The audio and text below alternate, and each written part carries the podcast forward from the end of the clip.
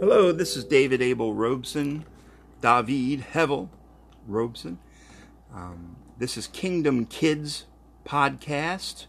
We're teaching on worship, education on worship, praise and worship. God wants you to be a worshiper.